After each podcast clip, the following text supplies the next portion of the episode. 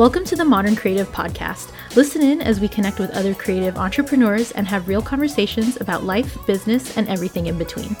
Owning a creative business doesn't have to be confusing or overwhelming, and you don't have to go at it alone. It's absolutely possible to be successful as a modern creative, and we want to help you to go after your own creative dreams. Welcome back to the Modern Creative Podcast. We're super excited for today's guest because we're chatting all about setting up multiple revenue streams in your business. This is a really fun episode because it's our very first time having a blogger as well as a male guest. Before we get started, I wanted to remind you to leave a review on iTunes if you haven't already. Leaving a review helps us so much and helps us know that you're enjoying the content that we put out there. All right, so let's get started. Okay, guys, so like Dianuh mentioned, we do have a guest with us today. Barron is the founding editor of The Effortless Gent, which is an online style publication that is focused on helping guys feel confident and looking sharp. Barron's also a friend from high school, and I'm gonna go on the record and say he was super stylish then too. Welcome, Barron. If you want to say hello to our listeners. Hello, everybody. Guys, thanks for having me. Sweet. We're so excited to have you here. Like Dianuh said, like first blogger. And immediately I was like, multiple revenue streams. so we have to talk about that for sure. But if you want to tell us a little bit about how you started the Effortless Gent, because I know it started as a side hustle. Yeah. So um, back in 2009, I started Effortless Gent again on the side. Uh, at the time, I was working as a designer and a front end developer at this tech company in San Francisco. I started off as an intern and then I got hired on full time. And so that was like my job job. And then after I got home from work, I had dinner with my girlfriend. Now she's my wife. And, um, you know, we would eat dinner and we would hang out. And then from basically 7 or 8 p.m. until I would say 1 or 2 a.m. every night, I would work on the site. And this is the very beginning when I was trying to figure out, you know, what I wanted to write about. And I was like kind of building the site, all those, uh, you know, first steps essentially and I did that for a month or two, I would say, and then um, I eventually launched the site in November of 2009, and yeah, it's been going from there. So almost, I think almost ten. This is my tenth year, so I'm almost going to hit the ten year anniversary. That's huge. I hope that you're going to celebrate like big. Totally, totally. It's it's pretty crazy to think that it's even been that long, but so here we are. oh, that's so awesome. Um, how long were you kind of side hustling before you went full time?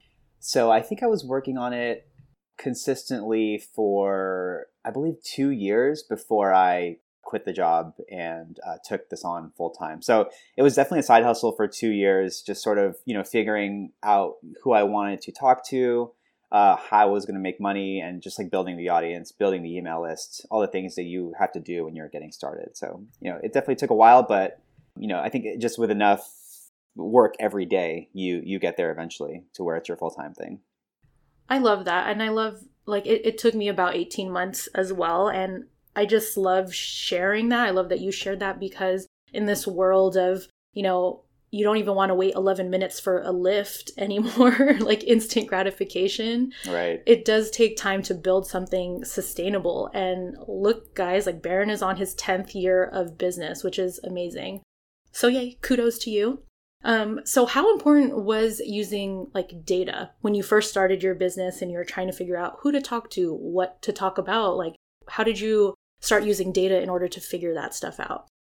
Yeah, you know, so like 2009, the internet was very different from what it is today. Like, I don't think there was Instagram. There was not Instagram yet, for sure. Twitter was what my. Did, oh, go ahead. Yeah, I was like, what did we do in 20 in 2009? Yeah, there was there was nothing really. I mean, like Facebook. MySpace. No, yeah, no, that was pa- that was after MySpace. It was after MySpace. Facebook was already around, but it was very different than what it is today. I don't even think there was a news feed back then on Facebook. So no, I think you just saw like your friends' walls or something. Yeah, yeah, yeah, it was very different. So like you know the the marketing strategies and stuff that we have today weren't really applicable applicable back then. So what I mostly used was Twitter because Twitter was huge back then, and that's kind of the only major like sort of social network there was where you could talk one on one with potential audience members, so or you know potential readers, whatever. And so you know back then, essentially the the only data I really had was one on one conversations I had with my really small email list and people that were on Twitter. And so I used Twitter to basically connect with people and i would essentially do what we use uh, like hashtags how, how they're used today on instagram they were used back then on Twitter. And so, like, and they're still used today. But essentially, what I did was I would search like hashtags uh, around the men's style or men's fashion space. Sometimes guys would ask, I don't know, I guess they would just talk about fashion or style, or they had questions about style. And, um, you know, I sort of, I basically inserted myself into conversations back then. And I would sort of like either answer questions that people had or just kind of jump into conversations where clothing or style or personal style was involved. I did that for a very long time. Day after day, I would just talk to people. And then eventually, like, you know, obviously I had a Twitter profile, so people knew what I was about. And they would uh, eventually find their way to the website and then the email list. And then we would continue the conversation from there. So, at, in terms of like data, uh, you know, the data that I collected was very, it was very manual. It was essentially just conversations that I had with people, especially in the beginning. And that's all I had to work off of. And then, you know, eventually that led to um, the kinds of articles I would write I based everything I would write uh, on the conversations I had with people to see what they needed help with. And then eventually that led to, you know, paid products, things like that. So it always started with just conversations that I had one on one on Twitter, online, through email with potential readers and current readers.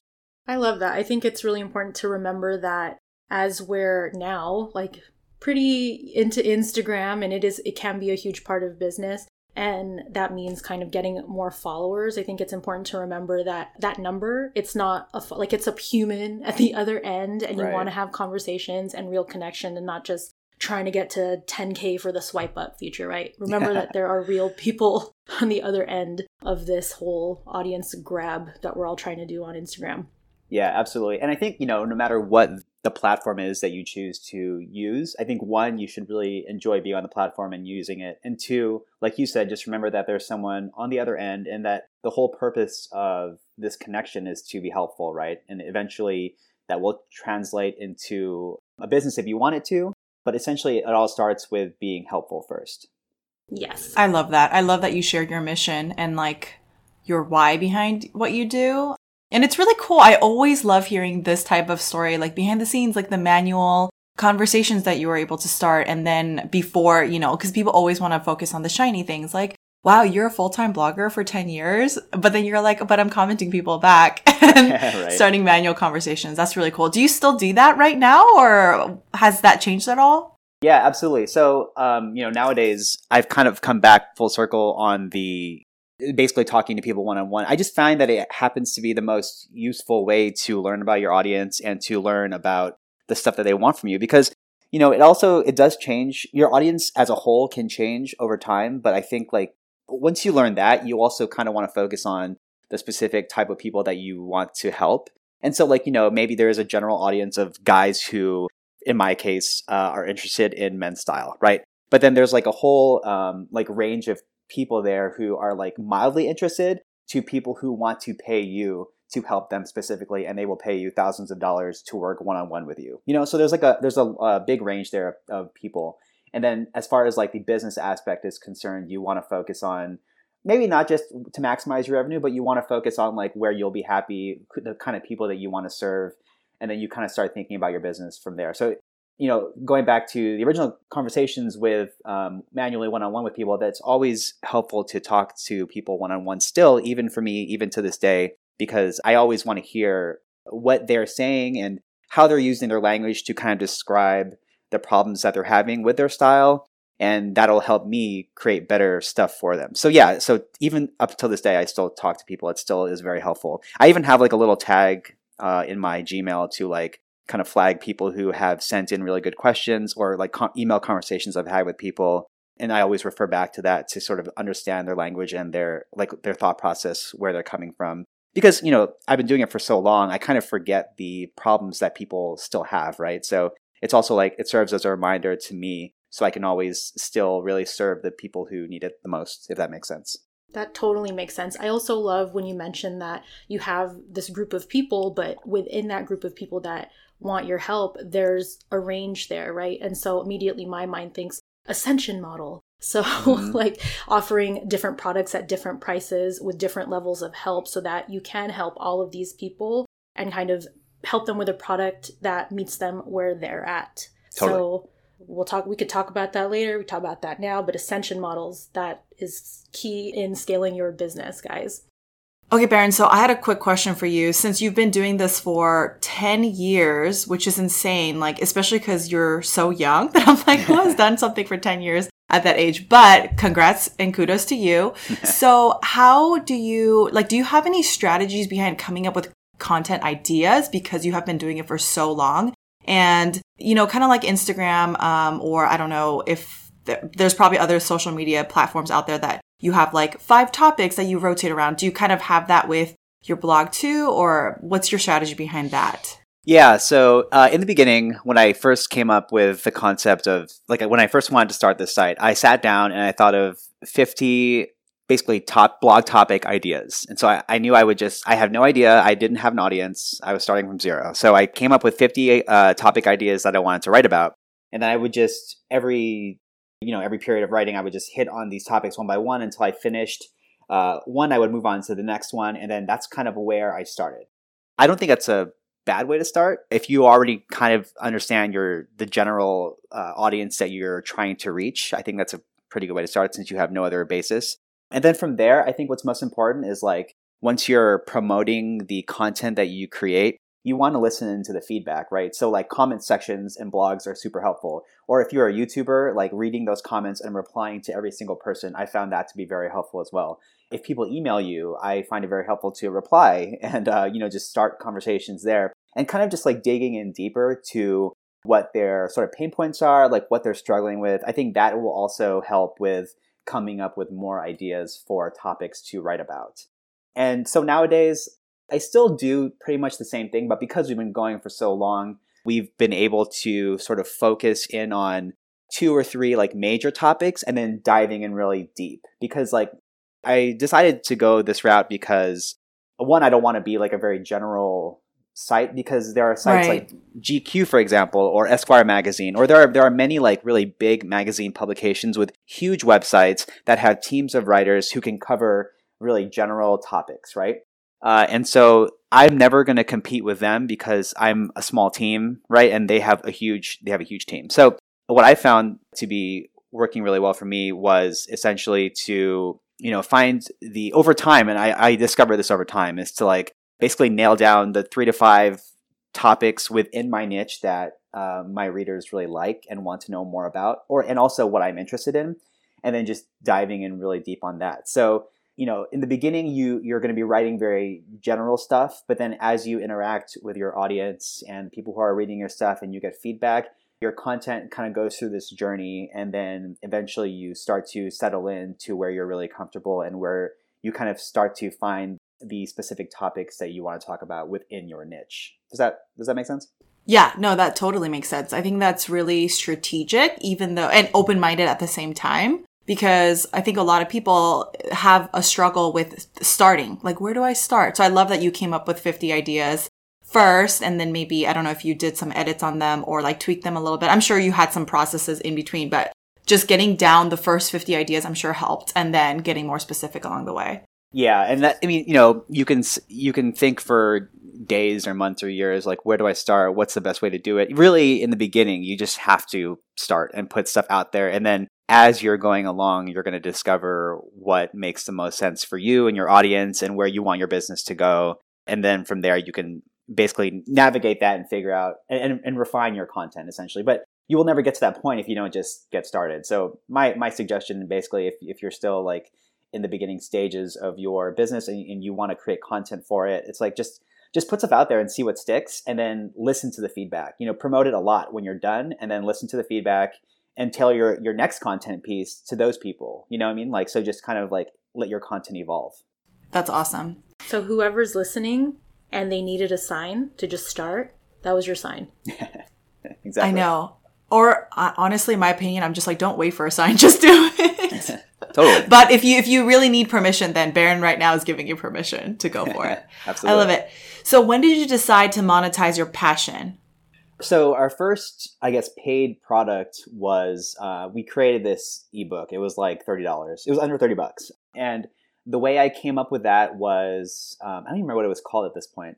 I think it was called like the effortless guide to graduating your style or something like that. So back in the day, you know, 10 years ago, I was just out of college. And so my, my main group that I was speaking to was, newly graduated people or like people who are entering the workforce and don't know what to wear to their jobs. And so I created this this ebook. It's like this product. It was a PDF basically. I think it was like 40 or 50 pages. And it was like just a guide to helping a newly graduated guy who is getting into the workforce kind of like build this wardrobe so he looks professional and feels like himself, right?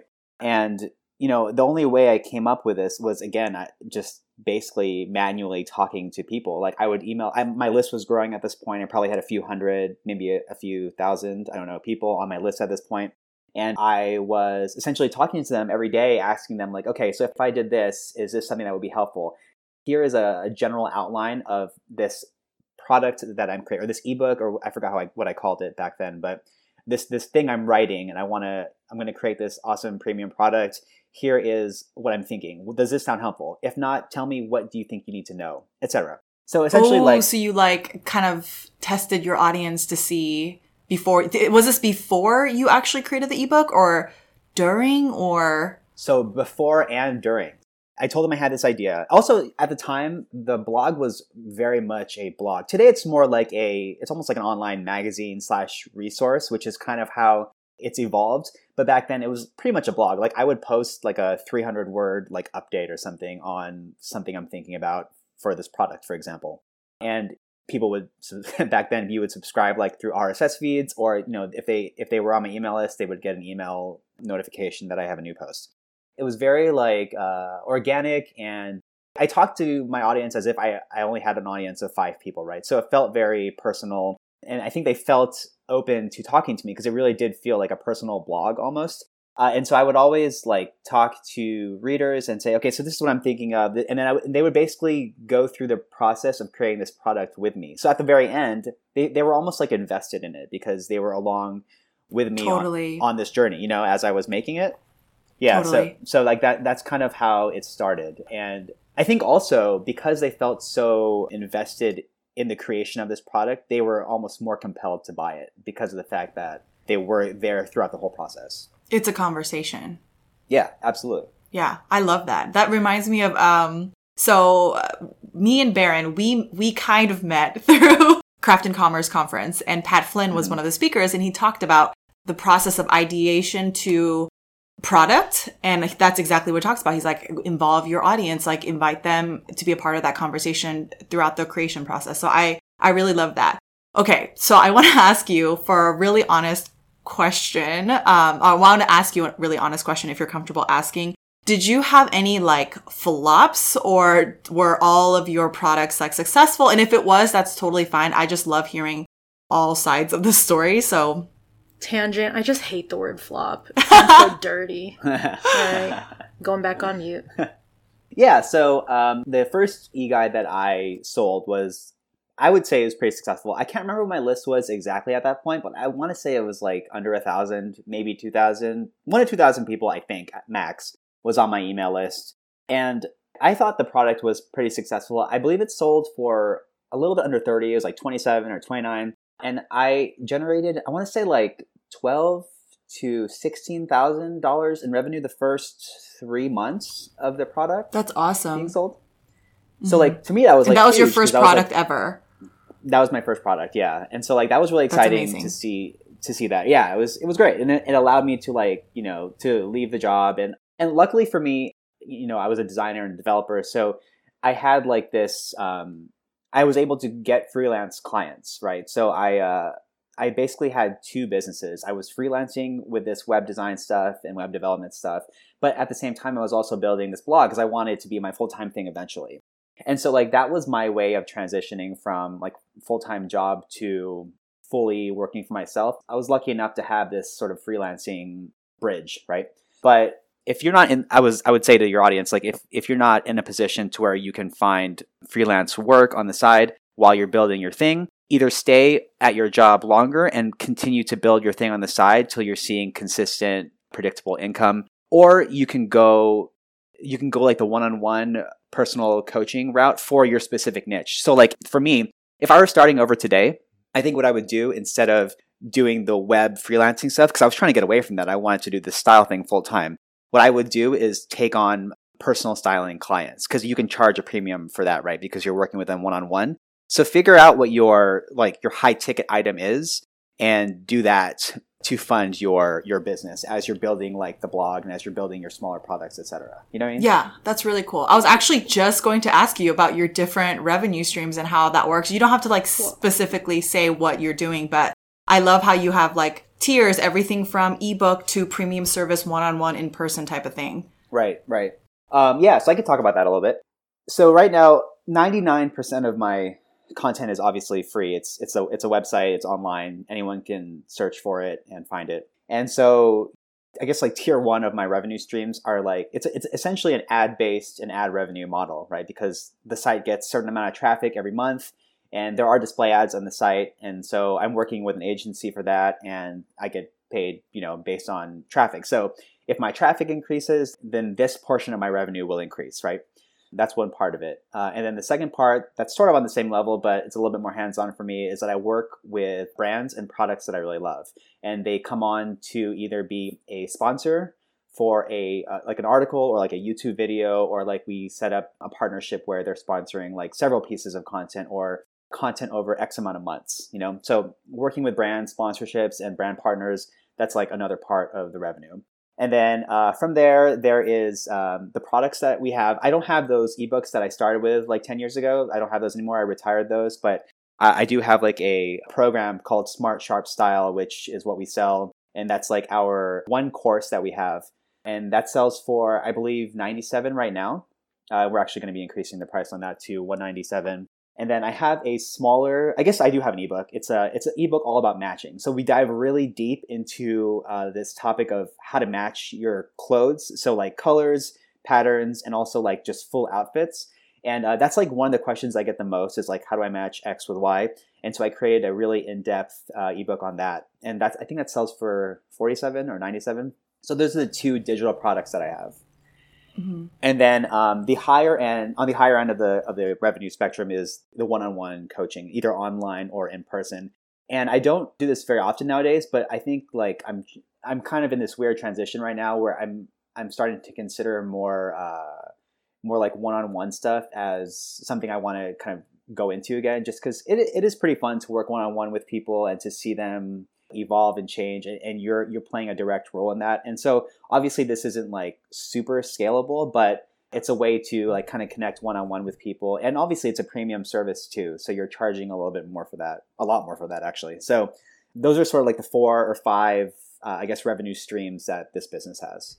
Two things that you've mentioned that i love and i want to point out to our listeners Barron is that one um, you did mention a bridge job before right when you were freelancing uh-huh. and i feel like a lot of people don't talk about that like it's it's okay to have this bridge job i know entrepreneurs who quit well-paying jobs worked at starbucks so that they can work on their business and really get it scaling i had a bridge job i quit my tech job and i managed a barre studio for mm. six months and I worked on my business. You took freelancing um, clients. So I feel like a lot of people don't talk about that. Like there's no shame in that. And if that's something that you think will work for you in order for you to transition to full time in what you want to do, like go for it. It can work. Yep. And the other thing I want to mention and point out to listeners is that Barron just mentioned going back to one on one, right? Like he did it, he paused, and now he's going back to it to get that connection. You really see your client like transformation when you're working with them one on one. And my point there is you can set the rules. Like Barron did it, now he's bringing it back. It's his business and he can set the rules. And I just want to point that out because you don't have to follow some path that someone else put for you. You don't have to feel like you can't go back to something that you want to do, you know, that you offered years ago. So I just want to point those two amazing things out to our listeners that Barron is doing. Yeah, absolutely. Uh, it's you know, in the at the end of, of the day, it's like your business, and you should enjoy building it. You should enjoy working in it every day. And um, sometimes, like you know, you you try something and it doesn't work, or you don't enjoy it as much as you thought you would. Then you don't have to do it. You can just stop and then work on something else. But I think like I think the key is to um, to keep trying new things and once you find the two or three things that work really well or the two or three things that you really want to focus on growing then i think that is that is when you know okay let's like i can stop trying the 10 other things now let me just focus on these two or three things and do these really well mm-hmm. that's really good and I, I like how we're talking about today our, our topic is multiple revenue streams. But I love how we're not just saying like, make money as much as in different ways as much as possible. It's still very curated and very thoughtful. So I love how you're still saying like, yes, I do have different ways to monetize my website and my business and my brand, but it's still under the umbrella, you know, the fashion umbrella and styling and all of that good stuff. So, Yeah, how do you balance having multiple revenue streams in your business? It's tough. well, you know, like so. thank you for being honest, first of all. of course. Yeah, I mean, you know, it, it gets easier because uh, the more you do it, the more you get used to the workflow and you start to build systems that sort of make your life easier. I also have a really, I have a small team. So I have a few writers that work with me. I have an editor. Um, I have a person I can call on for video editing as well. So I'm not completely by myself at this point, but even if, you know, even if I were just by myself starting over again, like you don't, you can feel overwhelmed at times, but just remind yourself that, you know, take it a day at a time and work on one thing and do it really well. And then from there, then move on to a second income stream, right? Like, so in the beginning, I had no ad revenue, I had no sponsorships from brands. All I had was this blog that didn't make any money and I had this idea for an, an e-guide, an ebook that I wanted to create. Like, so that's I only had one thing, right? Uh, and then from there, I did I did eventually like create more products, and I tried new things, and then you know the traffic grew, so I was able to work with an agency to have display ads, and I was able to work with brands. Like, the, that comes eventually, but I think the uh, important thing is to like don't overwhelm yourself in the beginning. Like, focus on one thing, do that really well and then uh, and then from there sort of expand into other income streams. And you might you know the beginning you might have to try maybe an ebook doesn't work for you. Maybe you don't like writing so you want to do youtube and live streaming or something or you want to do live coaching calls. I don't know what your thing is but um, you know you might have to try a few things first but then once you figure that out go all in on one thing and then once you're really great at that i think you can then start moving on to other income streams Yeah, that's that's a really good strategy and it makes the whole thing way less overwhelming because sometimes when I listen to podcasts or read books, sometimes it's overwhelming because you're like, "Oh my gosh, you're throwing so many ideas at me." But I love how you broke it down super simply like get really good at one thing first right and then start your second leg and then start your third leg and then if you don't like it just cut it off and then like do something else. So there's a lot of grace in that too. So I love that. Okay, I'm so just was- laughing because I just imagine a leg getting cut off. I don't think I had coffee today. I know I use that phrase a lot and I really feel like I should stop because multiple people have told me like, "Oh, that sounds really violent." And I was like, off your leg. "I know." I'm like, "I think of it like a table, but I I understand that doesn't you- sound great." The other thing that you also say a lot is constipated. I do say that. Like You're, you're like constipated with ideas, and I'm like, Yes. stop with the constipation. well, because it's the best way to describe a creative. It's like we have so many ideas, but we're not executing it. that is a so good visual i, I can constipation. I, oh, I just don't think about it like that, but I can see how other people would think about it like that. okay, poll audience, leave a comment. Not on iTunes. Please don't leave this on iTunes. Leave this on our Instagram. When we say constipation, are you thinking about creatives? Or are you thinking about something else? We would love to know. Oh Let's Oh be real. I probably won't change it either way, but I want to know what people are thinking. Again, just don't leave it on an iTunes review, please. If we see an iTunes review that says constipation, I'm gonna hurt Dianuh. So, Barron, you have given our listeners so many tidbits of great information and insight, but I wanted to ask you before we end this episode if someone out there is listening and they know they want to do something creative, they're focusing on a few different things to find that one thing, that signature thing before, you know, leaving their job. How do people know what that thing is, that one thing to go all in on? Any tips there? So is this assuming that your listener has a like he, he or she is already selling a product or a service or are they still Let's assume that they already know their creative like thing, like it's illustration, it's writing, it's photography, Mhm. and you know, they they're trying like maybe a shop, maybe one on one, but they're just not sure like what to follow through with if they do want to focus on one thing. Well, that's a good question. I think you have to find a balance between um, what you enjoy doing and talking about and teaching, and what can make money, right? Like what can what can generate revenue for you and your business. Because if you're going to quit your job, you obviously need to make this a full time thing. Okay, so first of all, I always say like, don't quit your job. Like keep your jobs. No one quit. Uh, That was like a, a very popular thing to say for a very long time. It's like yeah, follow your passion, follow your dreams, quit your jobs, and live a great life. Like, eh, it doesn't really work that way, and I it didn't work that way for me, and uh, I I can't imagine that it would work well for anybody. But um, obviously, stick with your your your full time job because we all need to eat and pay rent.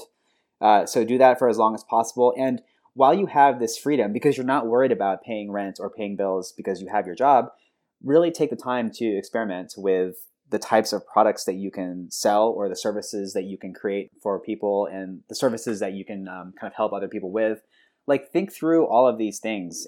And really, I think it's important to experiment. Like, you know, you might create a, let's say you're a, I don't know, I don't know, what, what do you guys do? Hand lettering, for example. Let, let's say you create a, a hand lettering course. You might not enjoy one, creating a course, or two, selling digital products, right? So, if you were to have quit your job already, then now you're going to be scrambling trying to figure out how am I going to make money next month, right?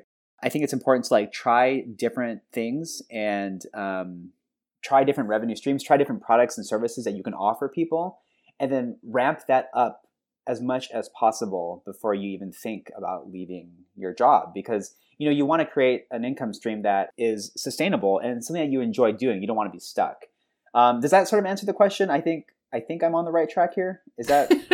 no, I I mean I completely agree with you and trying all the things, and then I think from there, like you like you mentioned, then you can take into account like what you really enjoy doing out of those things, and maybe that's the thing you can like go all in on, and then quit your job. Totally. I, think that's why it's also important too is is to build an audience. Whether that is going to be, I, I I'm still under the belief that an email list is the most important thing because you own that relationship, right? But the only way to really get people on your email list is to have content out there, whether that be on Instagram or on YouTube, or if you're a writer, create your own blog, or even write on sites like Medium or like those those aggregation sites, things like that. You have to create content and put it out there, and then promote it, and then people will eventually like come to you. Then you have the the chance to build an audience on your email list, right? Uh, and, and then from there, you know, then you can start thinking about products and stuff. But I, th- you know, I think having the ability to create content to attract an audience to you first is the number one thing. And from there, it's it's very easy because then you have people who you know whose attention you have. Then you can like ask them, hey.